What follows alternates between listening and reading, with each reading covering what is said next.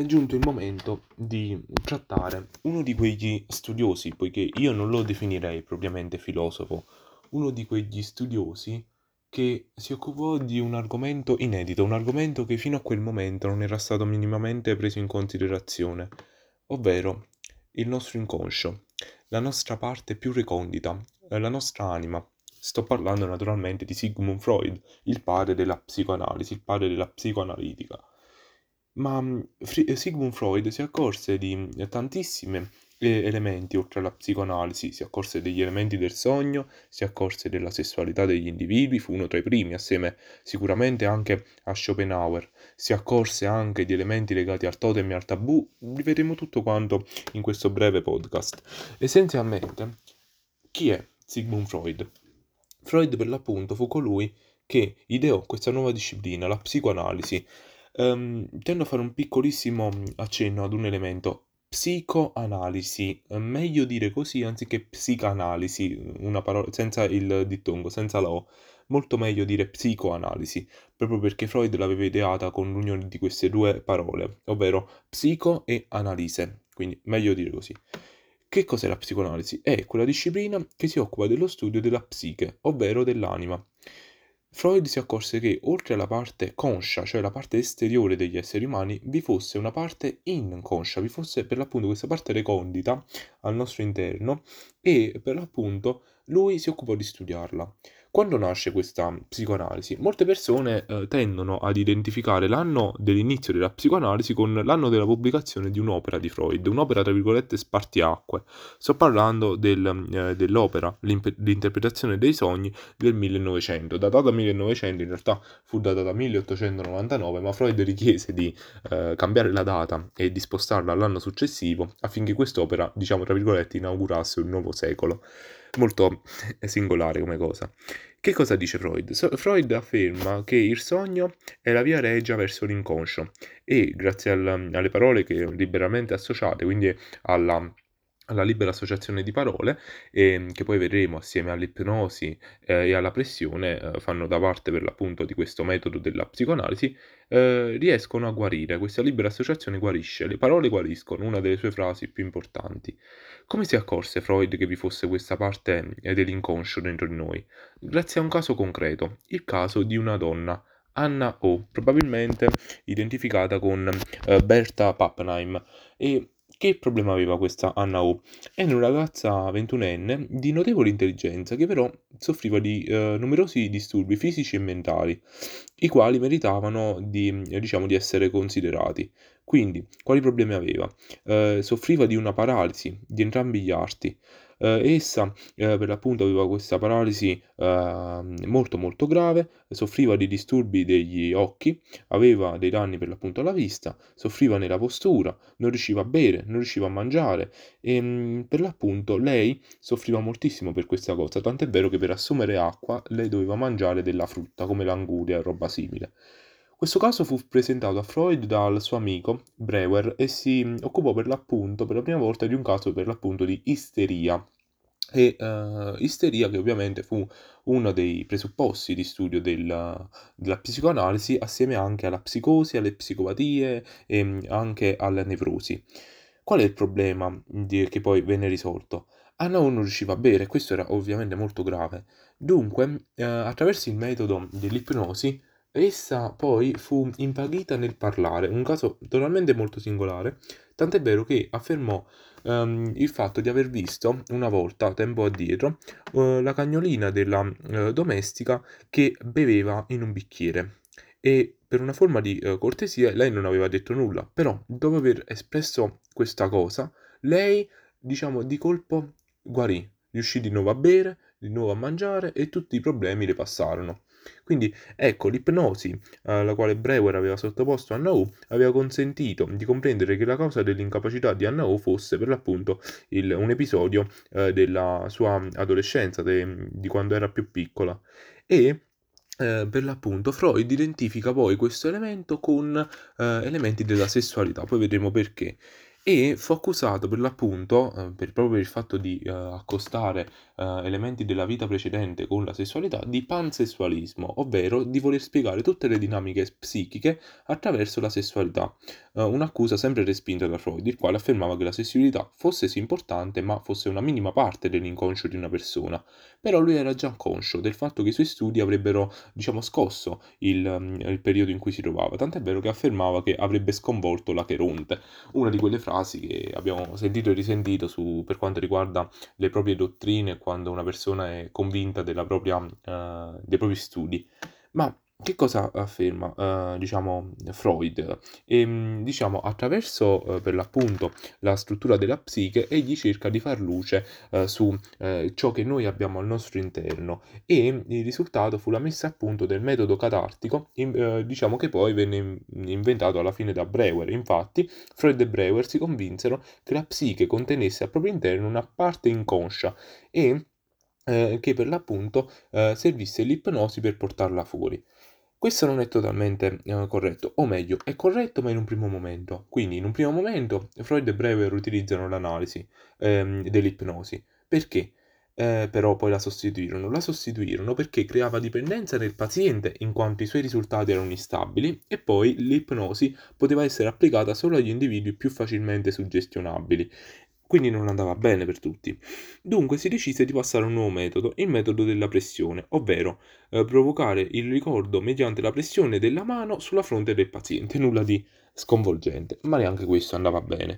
Si decise allora di sostituire anche quest'altro metodo, nel 1903, con il metodo delle libere associazioni, cioè non indurre il paziente a parlare, ma di stabilire un rapporto col paziente, un rapporto tranquillo di dialogo. Quindi per l'appunto venne utilizzato il metodo delle libere associazioni, che alla fine è un dialogo l'utilizzo delle parole. E infatti il, eh, paziente, abbandonandosi ai propri pensieri, avrebbe associato liberamente le parole tra di loro e quindi sarebbe potuto eh, risalire più facilmente a ciò che lo attanagliava ed è un metodo utilizzato ancora oggi. Freud ha fatto da padre per questo. Freud, inoltre, elaborò due topiche, due topiche che avevano come eh, punto eh, di distacco il 1920. Ma eh, quali sono queste due topiche? Nella prima topica psicologica, Freud mette in luce l'importanza del ruolo svolto dalla censura e il funzionamento del meccanismo della rimozione. Vedendo un attimo più nel dettaglio questi due elementi, allora, prima del 1920 la prima topica psicologica comprendeva il conscio, il momento del conscio, del preconscio e poi l'inconscio. Quali sono questi elementi? Un po' descrivendoli nel dettaglio. Il conscio sarebbe ciò che si conosce di sé e del proprio vissuto, ciò che noi sappiamo, ciò che ricordiamo, tutte cose tranquille. Il preconscio corrisponde a quanto con uno sforzo di memoria si riesce a ricordare del vissuto censurato. Invece l'inconscio eh, comprende le tracce del vissuto stabilmente censurate, momenti che la nostra psiche giudica così spiacevoli da non volerli più ricordare. Dunque, nell'attività psichica, la censura svolge un ruolo decisivo, quello di controllare il passaggio dei contenuti psichici dalla fase cosciente a quella preconscia o inconscia. Quindi è una sorta di severa carceriera questa censura. Freud fa un esempio per spiegarlo, ve lo dice eh, se io, mentre stessi tenendo un congresso in una sala, avessi un uomo che fa rumore, quindi eh, un disturbatore, allora noi lo prenderemmo e lo cacceremmo fuori da questa stanza. Ma questo tenterebbe di rientrare. Allora noi porremmo le nostre sedie e noi stessi dinanzi alla porta per non farlo più entrare. E in questo modo lui esprime per l'appunto il concetto di rimozione e di censura. Quindi la rimozione è quel meccanismo inconscio grazie al quale la psiche censura desideri e ricordi che magari non si vogliono ricordare, poiché causano sofferenza. E Ehm, eh, per l'appunto gli episodi e le emozioni continuano a vivere nella nostra psiche, nel preconscio o nell'inconscio.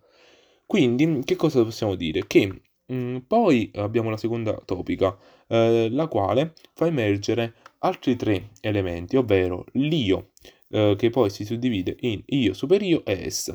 Ok, allora Andiamo con calma. Questa anzitutto venne eh, diffusa dopo il 1920 e l'ES sarebbe il calderone di eccitamenti ribollenti, che, ovvero le pulsioni irrazionali dell'uomo, quelle che obbediscono al principio del piacere. Il superio invece è la coscienza morale di un individuo ed è costituito da tutte quelle regole, da tutte quelle ambiziose aspettative che lo accompagnano. L'io invece è la parte organizzata della psiche ha un compito estremamente arduo da assolvere in quanto è servo di tre padroni. L'S, il mondo esterno e il superio. L'S lo spinge a soddisfare le pulsioni irrazionali, quindi S uguale irrazionalità. Superio uguale razionalità, quindi lo punisce in quanto svolge la funzione di giudice e di censore, e il mondo esterno invece lo richiama alla ruda realtà e alle regole della convivenza. Dunque, diciamo che il, l'io essenzialmente può essere condotto a tre tipi di angosce. Un'angoscia reale, morale e irrazionale. Reale quella del mondo esterno, eh, morale quella del superio, irrazionale dell'esse e eh, per l'appunto eh, nell'individuo eh, l'io riesce abbastanza bene a padroneggiare la situazione, ovviamente questo nell'individuo normale. Quando poi l'ES inizia a soverchiare l'io, si hanno i casi di nevrosi oppure eh, di problemi mentali essenzialmente e quindi vari sintomi ne- nevrotici. Freud li spiega così, molto linearmente. E secondo Freud la mente umana è simile ad un iceberg e la parte emersa è quella più piccola, quindi la nostra coscienza è la parte più piccola, mentre quella sommersa è quella più grande e quella che ha la maggiore influenza nel determinare le, car- le caratteristiche dell'iceberg. E i confini tra l'io, l'esse e il superio non sono mai fissi, invece conscio, preconscio e inconscio sono sempre fissi. Successivamente Freud, diciamo, si sofferma sulla tecnica eh, psicanalitica. Infatti, per lui i sogni avevano due protagonisti, la censura onirica e il desiderio proibito, che si accordano sulla base di un compromesso. Il contenuto manifesto camuffa quello latente. Allora, ebbene, ci troviamo di fronte ad un altro concetto, ovvero il concetto di censura onirica. Che significa? Il concetto di eh, censura onirica eh, è il meccanismo psichico che camuffa nei sogni i desideri inconsci inaccettabili, così da consentirne un appagamento allucinatorio. Dunque, per Freud il sogno protegge il sogno. Perché? Il sogno protegge il sonno perché? Perché eh, diciamo ci permette di eh, proteggerci dall'ess eh, che durante il sonno per l'appunto esce fuori e quindi ci eh, si dà la pazza gioia nelle maniere più irrazionali possibili. E quindi il sogno è una fantasticheria, ehm, come tradizionalmente si riteneva, ed è anche il camuffamento di un desiderio rimosso, quindi un appagamento allucinatorio. Freud divide in due elementi, il contenuto manifesto e il contenuto latente. Il contenuto manifesto è ciò che ricordiamo del sogno, il contenuto latente è ciò che è nascosto, che noi non ricordiamo dopo il sogno. Ovviamente questi elementi eh, noi oggi li diamo per scontato, ma all'epoca di Freud, nel Novecento, non erano per nulla scontati. E eh, per l'appunto Freud affermava che il contenuto latente, cioè, che, cioè quello che noi non ricordiamo del sogno, è molto più importante, ha una valenza totalmente diversa rispetto al contenuto manifesto. E mm, per comprendere per l'appunto il modo di operare della censura onirica, lui fece un sogno, eh, ovvero il sogno di quest'uomo che sogna per l'appunto suo zio che fuma una sigaretta nonostante fosse sabato e una donna che accarezza il sognatore e lo coccola come se fosse suo figlio. Dunque diciamo probabilmente il rapporto tra questi due sogni era un sé se suo zio, uomo ebreo, quindi uomo eh, puritano, molto eh, severo, fumasse una sigaretta il sabato, allora la mamma lo accarezzerebbe. Quest'uomo quindi aveva bisogno di affetti essenzialmente e questo è compromesso, spiegato da Freud. L'inconscio però non opera per mezzo di ragionamenti, ma solo per mezzo di immagini visive, per lo più prive di una trama logica e di difficile comprensione. Per interpretare i sogni occorre dunque affidarsi alla tecnica psicoanalitica, in modo da rifare a ritroso il percorso compiuto dal lavoro onirico. Dunque, secondo la tecnica psicoanalitica, il paziente è invitato dall'analista a esplicitare le proprie libere associazioni fra pensieri e a narrare i propri sogni. Che significa? Significa che eh, occorre questo rapporto tra il paziente e l'analista. Il paziente deve promettere di mettere a disposizione dell'analista tutti i suoi pensieri in maniera sincera, totalmente sincera. Invece l'analista deve assicurargli um, una rigorosa discrezione e deve mettere al suo servizio l'esperienza accumulata nell'interpretazione del materiale. Dunque non è propriamente un confessore laico l'analista, bensì è un uomo che analizza tutto ciò che il paziente gli dice, anche cose non delittuose, qualsiasi cosa. E mm, Freud per farlo adoperava questo divano che alla fine è diventato iconico no? per, all'interno degli studi eh, di psicologi. e lo fa attraverso il metodo per l'appunto come detto delle libere associazioni fino a raggiungere eh, grazie a collegamento in collegamento quei ricordi rimossi. Um, inoltre per Freud esistevano degli atti mancati, come per esempio i lapsus, le distrazioni, le battute, i giochi di parole, che sono delle manifestazioni dell'inconscio attribuite però al caso. Per esempio, fa l'esempio per l'appunto di uh, un uomo uh, che uh, aprì il, la seduta del Parlamento austriaco e nell'aprirla disse io dichiaro chiusa la seduta. Ovviamente questo è un lapsus, aveva sbagliato, però questo era un desiderio dell'inconscio, secondo Freud, di questo, di questo giudice che in realtà voleva semplicemente che la seduta durasse il meno possibile. E eh, egli per l'appunto stila una eh, sorta di classifica per quanto riguarda l'interpretazione dei sogni. Dice che se noi sognassimo imperatore e imperatrice oppure re e regina, eh, diciamo, sogneremmo i genitori. Poi, mentre chi sogna è il principe o la principessa. Poi tutti gli oggetti allungati sono associabili al membro maschile. Astucci, scatole, casse, armadi sono invece eh, accomunati a quello femminile. Scale, scale a pioli e scalinate rappresentano l'atto sessuale e poi eh, ci sono altri elementi come calvizie, taglio di capelli e perdita dei denti che sono associabili alla decapitazione. Esiste poi un'ultima cosa, ovvero il transfert. Che cos'è il transfert? È un rapporto che, eh, affettivo che si crea tra paziente e eh, lo eh, psicologo per l'appunto. E eh, questo transfert non è propriamente positivo per Freud, anzi è negativo perché non vi dovrebbe essere nessun rapporto, diciamo, eh, amoroso tra paziente e uh, l'analista? Assolutamente no, perché altrimenti si andrebbe a uh, distruggere tutto ciò che si è fatto, tutto il lavoro. Quindi il transfert in epoca moderna è diventato come un rapporto uh, tra padre e figlio, tra madre e figlio, non saprei però mm, non è corretto per Freud, infatti lui lo deplora. E che dice? Dice che se il trasfert è positivo, cioè caratterizzato da affettuosità, costituisce un aiuto al trattamento in quanto il paziente prova piacere a collaborare con l'analista. Invece se il trasfert è negativo, eh, caratterizzato da ostilità, costituisce un pericolo per il trattamento, in quanto l'analista diventa un ostacolo alla guarigione. E mm, per l'appunto lui fa un esempio di una ragazza, Flo, Dora, la quale si era innamorata di lui e che quindi eh, diciamo, dovette rinunciare al trattamento perché altrimenti non sarebbero andati da nessuna parte perché lei andava alle sedute solamente per incontrarlo. Quindi il transfert è una dinamica complessa, paragonabile a una storia di amore che per se stessa natura può anche trasformarsi in odio profondo, non, non va bene. E infine, l'ultima cosa, nel corso della sua attività di analista, Freud fece un'altra fondamentale scoperta, ovvero la nevrosi, che è eh, causata da un trauma infantile di natura sessuale e da qui per l'appunto nasce la sua teoria sulla sessualità. Che cosa afferma Freud? Freud afferma che eh, la sessualità fosse identificabile con la libido, questa energia connessa al desiderio sessuale che è attiva sin da bambini. Allora, nel passato c'erano delle concezioni un po' strane, ovvero si pensava che la sessualità coincidesse con la genitalità, quindi con i propri genitali, eh, che la vita sessuale iniziasse solo con la pubertà, cosa non vera perché Freud ha detto che inizia sin da bambini, e che la vita sessuale avesse come finalità la procreazione e che i bambini fossero asessuali, cosa altrettanto non vera come sappiamo oggi. Ma per Freud infatti la sessualità non era altro che il piacere del corpo legata a questa libido, ovvero alla forza sessuale e al flusso di energia, ovvero um, diciamo per l'appunto questo desiderio, questa dissolutezza. E, ehm, per l'appunto eh, questa eh, libido si suddivide in tre fasi, orale, fallica e anale. La fase orale sarebbe quella proprio iniziale, quando il bambino è molto molto piccolo, ha un, circa un anno, ovvero quando puppa il latte dal seno materno.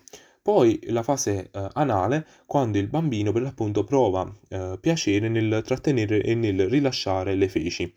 E poi la fase fallica invece è quella eh, situata nel quarto o quinto anno di vita in cui vi è la scoperta dei genitali da parte del bambino che ha piacere anche nel eh, toccarsi. E ehm, dunque, eh, per Freud, il bambino è un essere perverso e polimorfo, e ehm, quindi è un qualcosa, diciamo, che eh, tocca sempre il piacere erotico. Infatti Freud attribuisce un'importanza fondamentale al complesso di Edipo nello sviluppo della psiche del bambino.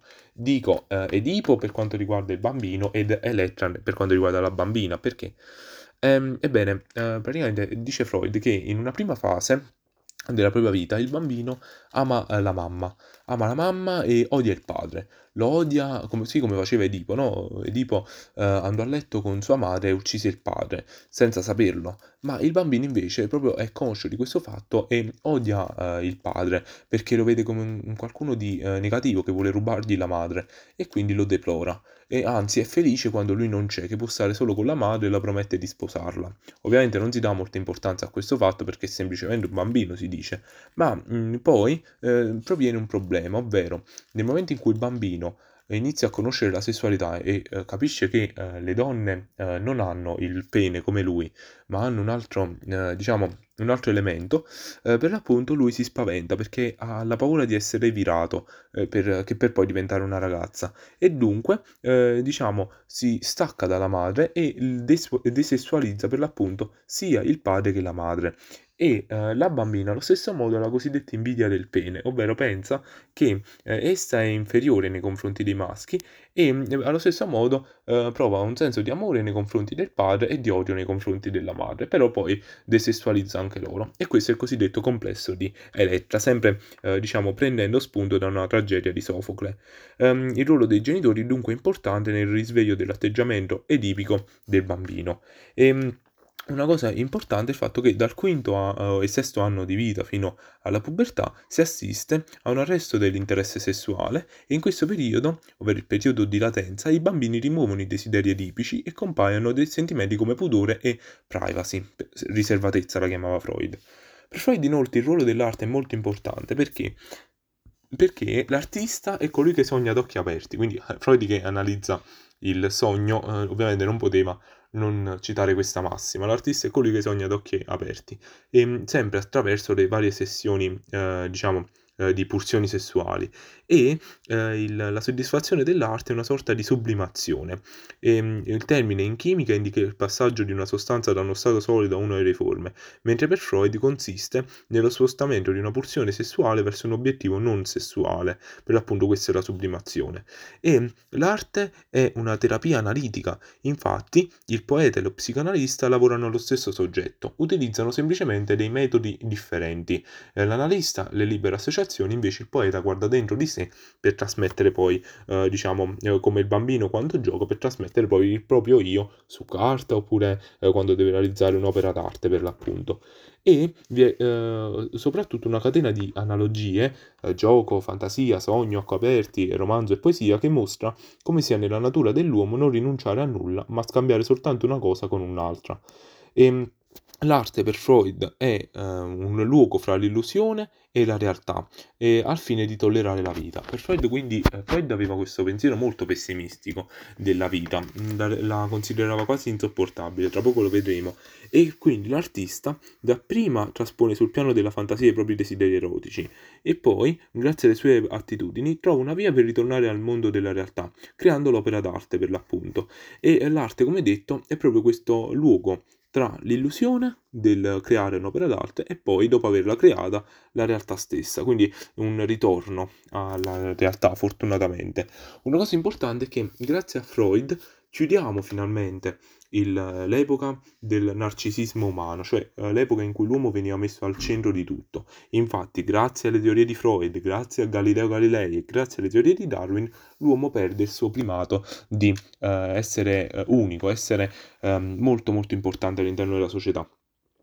E nell'ultima parte del suo, della sua vita, Freud eh, pronunciò anche un'ultima teoria, il superio collettivo, che diceva nel superio collettivo. Anzitutto occorre fare una precisazione. Freud era sia agnostico che uh, ateo e uh, per lui la uh, psicoanalisi era all'origine della civiltà e della religione. Infatti, questa era presente in elementi astratti come la storia, in um, due elementi, totem e tabù, quelli che avevo detto precedentemente. Il totem era un elemento venerato dalle tribù, invece il tabù era una proibizione della natura rispetto a qualcosa o qualcuno e, in al di là del, del principio del piacere, Freud divide le pulsioni in due specie, Eros e Thanatos. Non c'è più, eh, diciamo, eh, la pulsione che vi era prima, sempre dualistica, tra io e superio e es, non più, ma vi è invece questo rapporto tra Eros e Thanatos.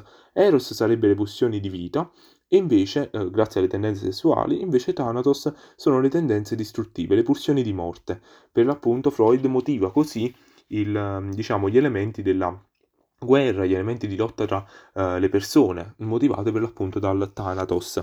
E in parti, uh, per, per, quanto riguarda uh, diciamo questo concetto, l'Eros e il Thanatos è stato in tutta la storia dell'umanità e quando si parla di Padre Celeste, noi diciamo abbiamo nei suoi confronti, quindi nei confronti di Dio, un sentimento di amore e timore, quindi Eros e Thanatos assieme, perché lo accostiamo al Padre terreno. L'ultima cosa che Freud afferma, per il quale io ho detto prima che lui è eh, profondamente pessimista, è il fatto che per lui la civiltà concede agli uomini sì sicurezza, ma limita il potere disgregante della sessualità ed è quindi repressiva. Freud per questo è molto molto pessimista, infatti per lui, diciamo, eh, la soluzione della civiltà è mm, causa di grande sofferenza, poiché mm, la civiltà è nemica della sessualità. Quindi Freud, ehm, diciamo, dice che come il superio chiede all'io di respingere le pretese amorali dell'es, così la civiltà, proseguendo l'opera del padre, istituisce un superio collettivo che si esprime in norme e divieti. Il mancato conformarsi ai quali viene punito con l'angoscia morale, cioè con il non essere ben visto dalla società. E eh, per l'appunto questo è di fondamentale importanza perché il superio collettivo può essere causa di infelicità e malessere se troppo severo e l'uomo quindi eh, non è buono in maniera innata ma è aggressivo, questo è un cambio epocale, l'uomo quindi è cattivo, nasce cattivo e mm, Freud a tal proposito si dichiara fe- pessimista perché anche se infatti riuscissero a eliminare gli strumenti in cui storicamente si manifestano le pulsioni aggressive, gli individui ne troverebbero altri con cui esprimere la propria malvagità. Dunque critica Marx e, secondo Freud, nelle società industriali il processo di civilizzazione ricorre alla eh, spersonalizzazione e al conformismo di massa, quindi a questa società di massa. Infatti queste oppressioni eh, diciamo, le abbiamo avute con il nazismo, e per l'appunto seguendo un padre e un capo all'interno della eh, società.